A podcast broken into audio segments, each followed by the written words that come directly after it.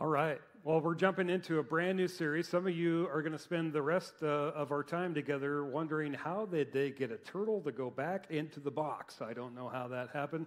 Um, but uh, we are starting a brand new series called Free. And uh, I don't know, have you ever tried to solve a problem or solve an issue? You, you know it's a problem, but you just you don't know how to maybe get to the source or you're, you're not sure how to fix it. Uh, you're not confident in how to fix it. And so um, your, your options are I'm just going to pretend like it's not there. I mean, you, you have a knock in, in, in your car and you're like, I'm just going to pretend like I didn't hear that. And, uh, and, and then maybe it'll go away.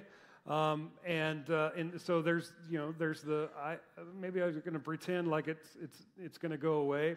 Um, some of you you're going to like you you just MacGyver it.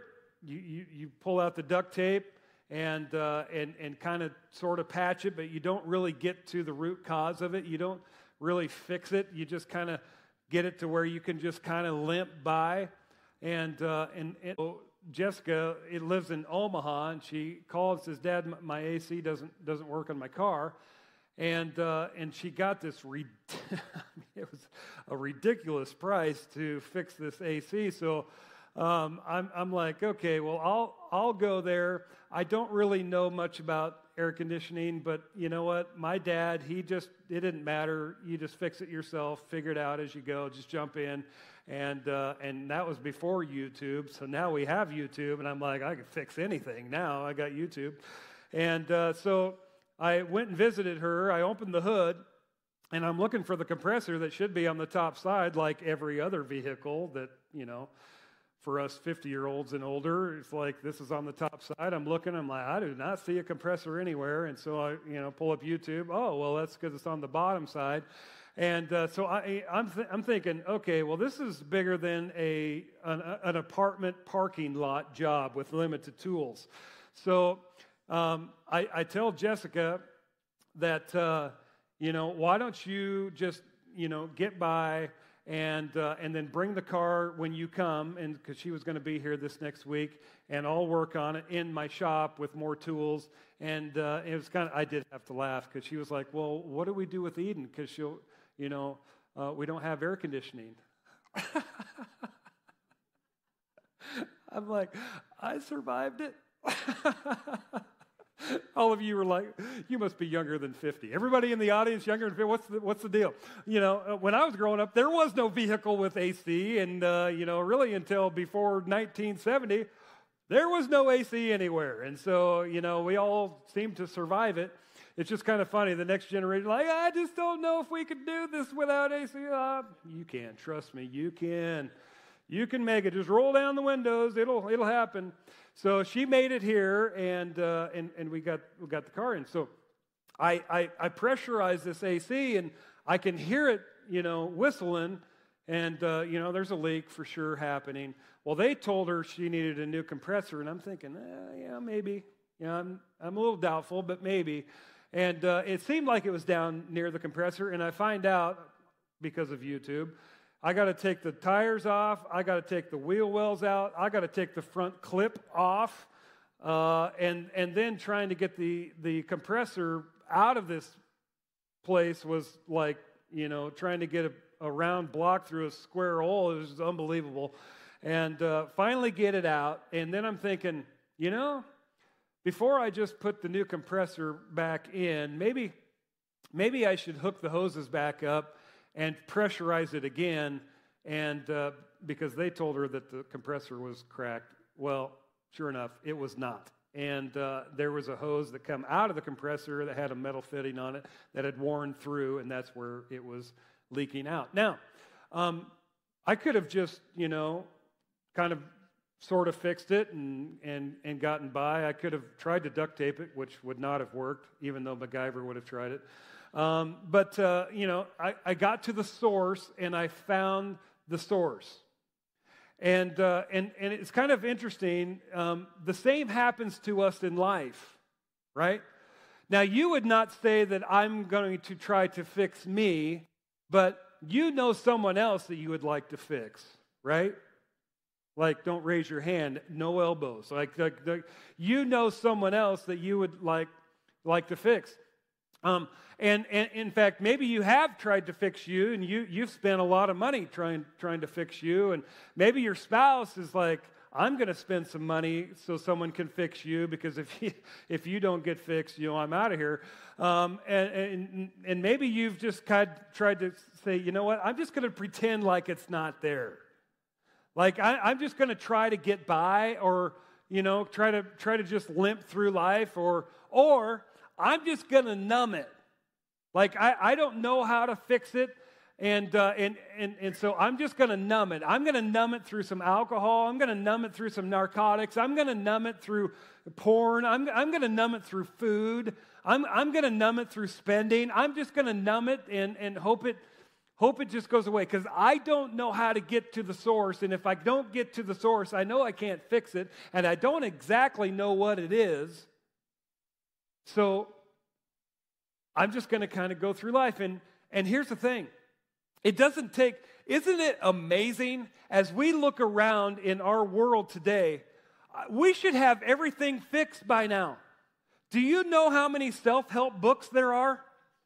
Well, I mean, we have it on. I mean, it is unbelievable. I mean, we should have diet completely figured out. We should have everything, every ailment known to man, we should have it completely figured out. We should have moved on. Everyone should be getting along, and everyone should be doing good things all the time. And yet, here we are, we just kind of regurgitate old ideas and, and think they're brand new. I mean, you know, some of you, again, 50 and older, you read these new, brand new, wait a, and you're like, wait a second. I read that in a magazine in 1980.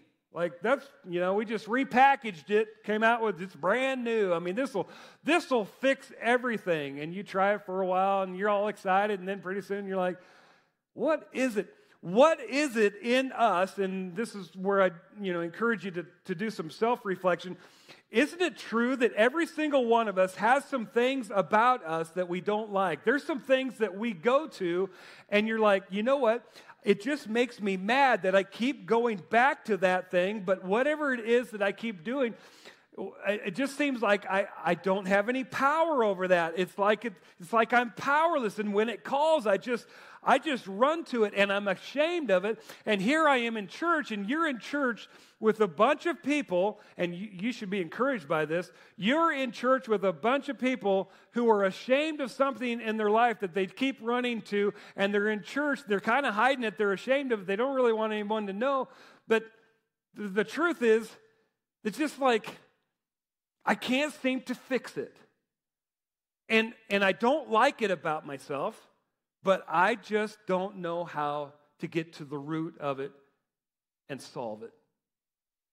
Well, the Apostle Paul, he, he's like, I, I've got a, an idea as to what this is. And, uh, and, and, and so in the book of Romans, um, he dives deep into this whole idea of, of here is actually what's going on. And, and if you're going to get to the source, if you're going to do something about it, you need to get to the source of it. And once you get to the source of it, once you understand it, it's going to become way more helpful and way easier to have power over it rather than being powerless. Now, you might think, well, I mean, what do I have in common with Paul? For crying out loud, he wrote over half the New Testament. I mean, he was a super godly guy. I mean, I have nothing in common with this guy. So, even if you're here or you're watching online, you're not a Bible person, you're skeptical and, and uh, uh of all of that. Even if you're skeptical, not a Christian, uh, you got to agree with this part of the Bible, what, what uh, Paul says in Romans chapter 7. He says, I don't really understand myself, for I want to do what is right. Like, we would be like, well, I mean, I don't want to just go do the wrong thing, right? I mean, I want to do what is right. And Paul's like, yeah, I'm, I'm right there with you. I want to do what is right, but I don't do it. Like, I know the right thing to do, and there's part of me that's like, yeah, I want to do the right thing, and I know what is wrong. I mean, come on, we don't need any more self help books, do we?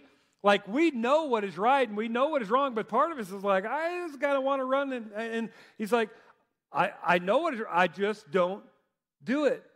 Instead, I do what I hate. I hate that I keep going back to that thing. I hate that I keep running to that. I, I, I hate that I, I, I make that a crutch. I, I hate the fact, and I'm so ashamed that it just, it just seems like I don't have any power over this, and it just keeps, it just keeps wrecking me, and I don't know what to do with it. So I run, instead I do what I hate, but if I know, and this is this is so powerful, this is a deep thought. But if I know that what I'm doing is wrong, this shows that I agree that the law is good. You're like, okay, I don't understand what that, what that means. So, what Paul is saying is the fact that something dings your conscience, there's something that you keep running to, there's something about you, there's something that you keep doing, and you don't like that you keep running to it. In fact, you hate that about yourself, that you just, you keep running to this thing and you don't like it. What he says is that dinging of your conscience, the fact that you know that it's wrong, means that you agree that some rules and the law is good. It's why you know it's wrong. He's like, the fact that you know that's wrong means that you agree that there's a law that, that, that dings your conscience that says, I probably shouldn't do that, even though I keep running to do that. And so you're agreeing that the law is good. And it doesn't have to necessarily be God's law. It doesn't necessarily, it, it could be any law. It, it, could, it could be this, the, the law at school. You have some rules at school. Um, you, you have some you know, in, in fact, there's some rules at school that you think others should probably follow. You don't necessarily think maybe you should, but other people, it would be good for other people to, to follow those, those rules. It could just be, you know what, traffic rules. It, it could be civil rules. Um, and it, it, could be, you know, it could be uh, biblical rules or biblical law, um, whatever law it is. Or it could just be you know what? The, the, the law that God has written on your heart through your conscience, you just know, you know what? People shouldn't do that. Whatever it is, you agree that the law is good. He goes on. And I know that nothing good lives in me. Now, you may not necessarily agree with that, but he, he clarifies. He's like, that is in my sin nature. Okay, well, Paul, what is that, and what, what exactly are you talking about? he's gonna, he's, we're gonna dive into it here in just, just a minute. I want to do what is right, but I can't. Oh well, you can, Paul. You you can. He's like, no, I, I, I know the right thing to do. I just can't do it. I want to do what is good, but I don't. I don't want to do the wrong thing, but there I go and I do it anyway.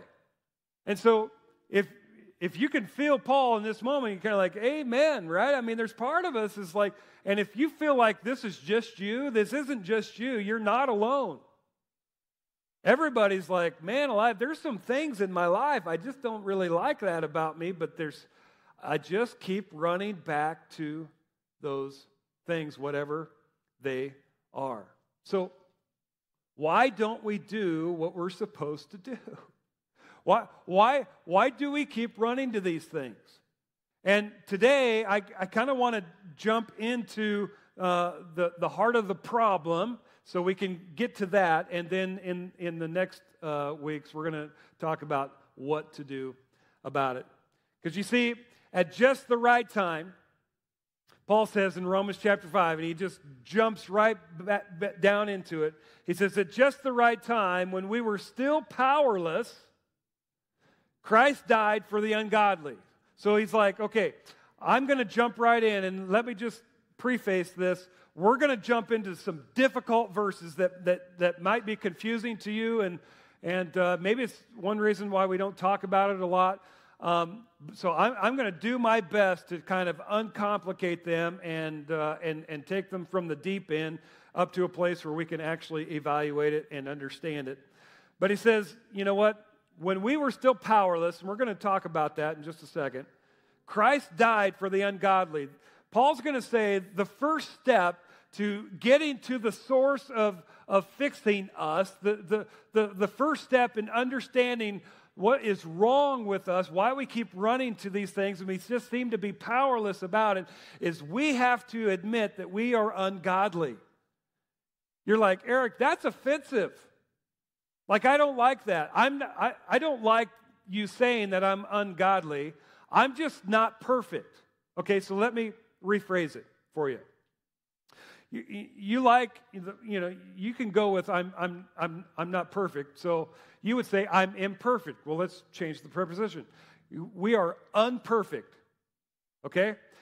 God is perfect. Yep, you're like, that's right. God's perfect. We are not perfect. We are imperfect. We are unperfect. That's right. God's perfect. We're not. We are unperfect. Okay? So God is perfect. We are not. We are not like God. We are ungodly. There you go. We're not like God. We're not perfect. So we are ungodly. Okay?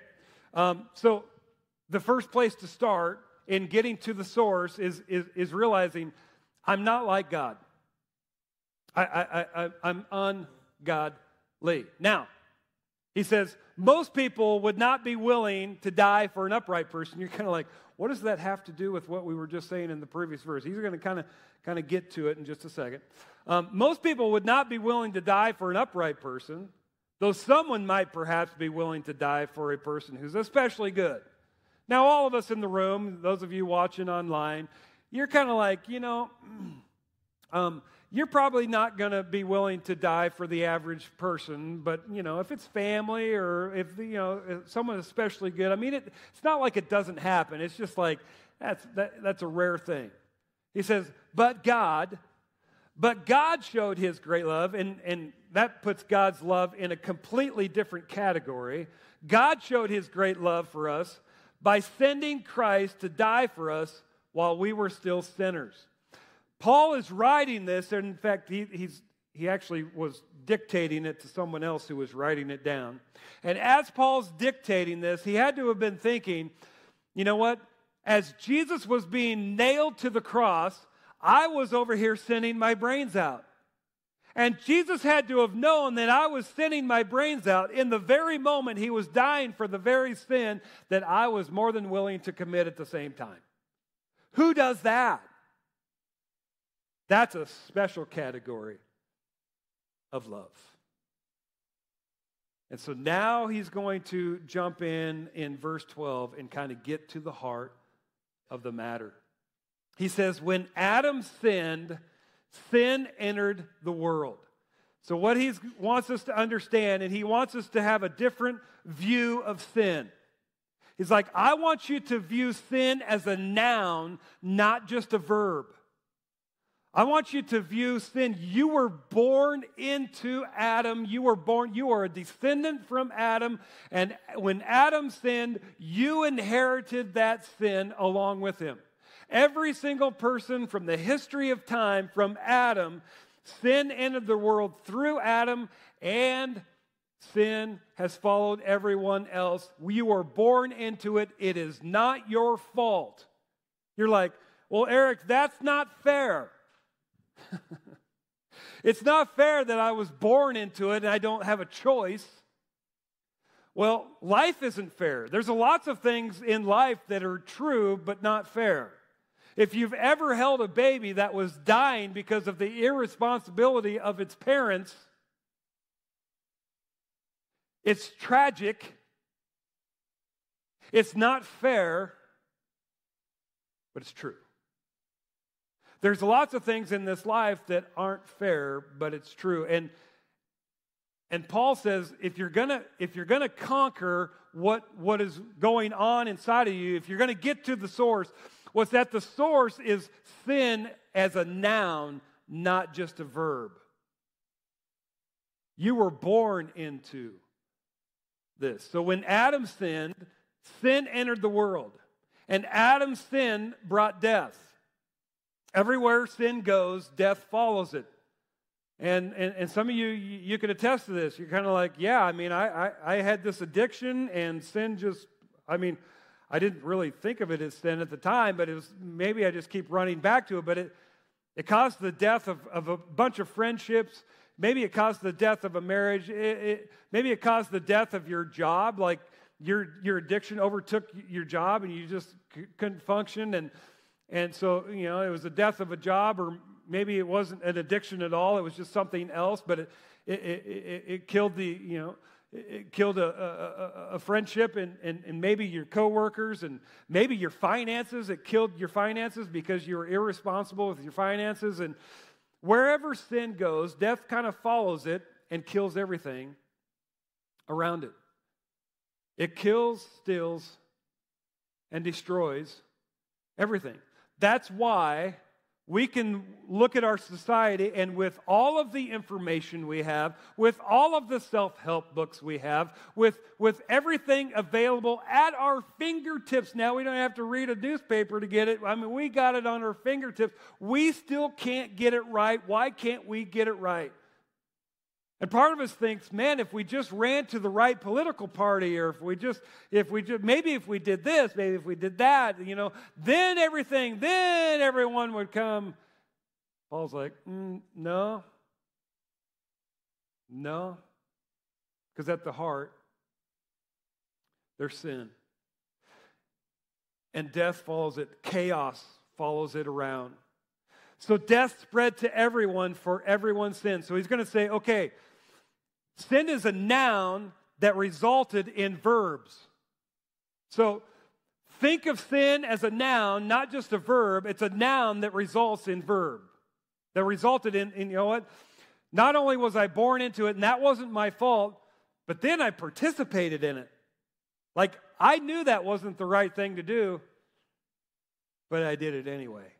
Jesus just calls that sin. See, one of the reasons you maybe haven't made progress is you've tried to deal with sin, the verb, and not understanding sin, the noun. And so, over the next several weeks, we're going to want to unpack that.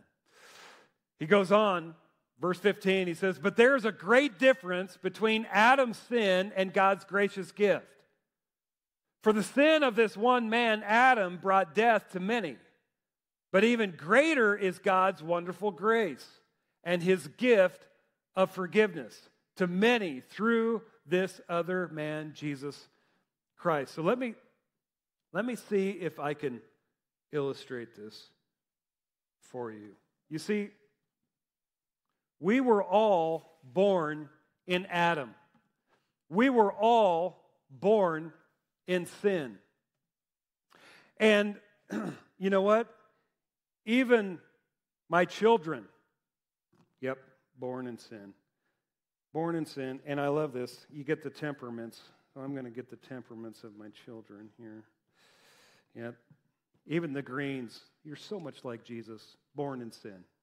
All my children born in sin. My mom. Oh, let's put her here for just a second. Just put that here. And, and you would say, even you, like me, Eric, you're, ah, just put me here for a second. Everyone else, everyone else. All of the politicians, definitely born in sin. They were all born in sin, right? My boss, he was born in sin. You know what? My some of my some of my extended family, oh my god, they were definitely born in sin. All right. Mom, love you. You were born in sin. Yep. Eric, ah, yep, me too. Paul's just going to say, look, you were born in Adam.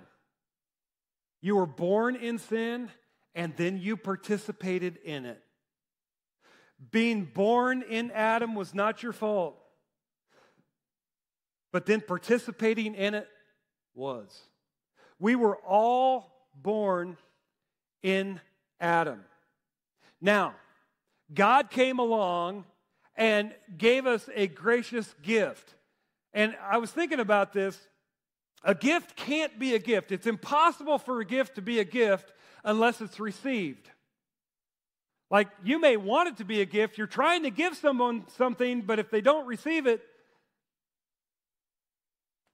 it's not a gift, right? Because you never gave it and you wanted to give it, but and here's the thing Jesus went to the cross and he's like, Look, I'm going to pay for this, and I want you, when you place your faith, There is a way to come out of what you were born into. You were born into Adam. I want you to place your faith in Christ. I want you to place your faith in me and the work that I did on the cross that paid for this sin, and I want you to now live in Christ. You are no longer in Adam, you are in Christ. This is now who you are, and now I want you to live out of who you are. You have a brand new identity, you have a brand new passport, you have a brand new birth certificate. You are no longer in Adam. You don't have to operate in the dictates of what living in Adam looks like. So when sin calls, you don't have to obey it. Now you are in Christ. Good job, Mama. You placed your faith in Christ. I placed my faith in Christ. My children placed their faith in Christ. Thank you, Jesus. In Christ. Politicians, eh, I don't know. Maybe. Just kidding. Sort of. Anyway, you are placing her faith in Christ. So now I'm in Christ. I have a brand new identity. I'm a, I'm a different person with a, a different view and, and, and a different.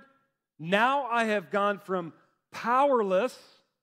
It's why it doesn't matter how many self-help books people read. They might get a, you know, a half a degree better, but they can't get it all figured out. And they live in this powerless state to now there's power. But the problem is we get over here and we think, okay, I'm gonna, I'm gonna, I'm gonna grip my teeth. Jesus, I'm committed to doing the right thing. And Jesus is like, good luck with that. Good luck with that. You're to do that on your, I'm to do it on my own. I, I do it on my own. I, I was born and raised in Nebraska. I can do it myself. Thank you very much. And Jesus like, okay, well, you run with that and see how that goes for you. And when you, you know, wreck and put put your life in a ditch, I'll just be here and I'm just going to I want to teach you how to live in me. I want to teach you that you know what? I have power that's available to you to conquer this. You don't have to keep running back to it. That's what he's saying. And the result of God's gracious gift is very different. In fact, Paul's going to say, This is powerful. In fact, some of you, you feel powerless to it, right? You feel powerless, like you keep running back to it. And Paul says, Look, when you get this figured out, it is more powerful than this. You don't have to live here. This is way more powerful than this. This gracious gift is very different from the result of that one man's sin. For Adam's sin led to condemnation. This is where condemnation lies. In fact, there are lies. And there's condemnation right here. Everyone who stays in Adam is paying for their own sin and will pay for their own sin for eternity.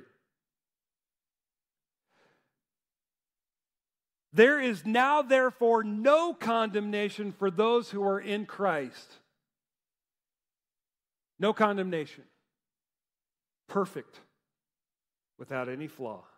I loved what Deb said this morning. Jesus, Jesus went to hell because he wanted, he couldn't stand the thought of us not being in heaven with him. And so he gives us this gracious gift. And some of us, we, we want to think, okay, this is just all about eternity, right, Eric? This is just about, this is about, I get to go to heaven when I die. To which you, you read this in, in its context, Paul never even mentions heaven. Although that is true, that is not all what he wants to communicate. He's like, look, look, the message of Christ is the message of Jesus isn't just a message of eternal life, it's the message of a better life. It's a message of, of living, you know what? in a, in a way that there's power in this life. It, it's living differently here. It isn't, I just get to go to heaven when I die. It's, I'm going to live different while I'm here. So he says, this gift is very different from the result of that one man's sin. For Adam's sin led to condemnation. But God's free gift leads to our being made right with God, even though we are guilty of many sins. For the sin of this one man, Adam, caused death to rule over many. I mean, death just follows it. But even greater is God's wonderful grace and his gift of righteousness for all who receive it will live in triumph over sin and death. To which I don't know about you, I'm like, sign me up. That sounds great. I want to live a triumphant life. But part of us is like, I'm going to, okay, I, you know what? I have forgiveness of sin. I'm going to live triumphantly now on my own. And Paul's like, no, until you figure it out that it is through Jesus Christ, you're just you're just going to keep banging your head against the wall. In fact, you're going to get to a place where you're just like, ah, Jesus didn't work. Tried it. Yeah, the Christian thing, ah, it didn't work. Tried it. Because you tried in your own effort. You you tried to change, you tried to stop doing this, even though you're in Christ, but you don't live through the power of Christ? You just try to live for Christ in your own power and your own strength? No, I think you're just like, eh, I'm going to go to heaven when I die, but nothing's changed in this life. He's like, yes, Adam's one sin brings condemnation for everyone, but Christ's one act of righteousness brings a right relationship with God and new life, a different kind of life. Jesus called it an abundant life, amazing life. You know what's interesting? As a church, we do, as a staff and, and leadership team, we do everything we know to do to help equip you and help you and surround you in, in, a, in, a group of other people. The best that we, and, and, and I saw this uh, the other day on Facebook. I watched some, some folks from, from, from our church in, in part of their uh, community group, part of their small group, part of their life group. They even went on vacation together. And some of them who, for years and years and years, just wanted a friend. They just, they wanted a friend and they, they prayed and, and, they, and they just, you know what? God, I don't have a friend that's walking in the same direction as me, that's walking arm in arm with me, that, you know what, is just that is part of bringing this new life. And they've connected in this life group, and you know what? They are living an abundant life. It's available. Is it easy to find? I mean, it, no, and, and sometimes you get in a group and you're like, eh, yeah, it's not maybe not, not chemistry, but you get into the right group and you're just like, oh, oh, this is good. And, and when your life and, and your friendships and everything, you know what, you start living through the power of Christ in, and you make decisions in, it leads to a new life, a life of abundance.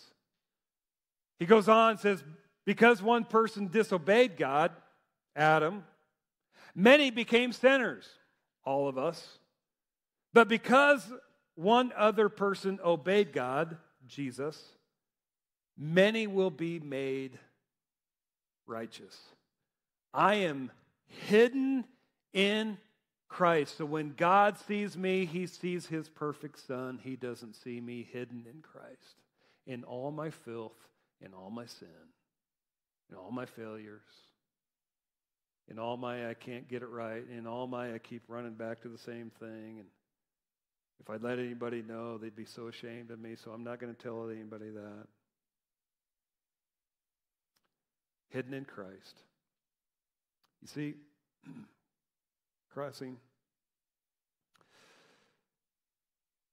If you're going to fix you, if I'm going to fix me, we got to understand that Sin is not just a verb, think of it as a noun that results in verbs. And over the next several weeks, I want to try and help us understand how do we live in Christ? What does that look like? And how do we go from being powerless to having power to conquer this? Because wherever this is, if you've lived enough life, you're sick of it. It's caused so much pain and sorrow in your life. It follows you around. It's killing everything. And Jesus just like, I want to help you with that. So I hope that you'll come back and come along with, uh, with us as we go through this series. Would you pray with me?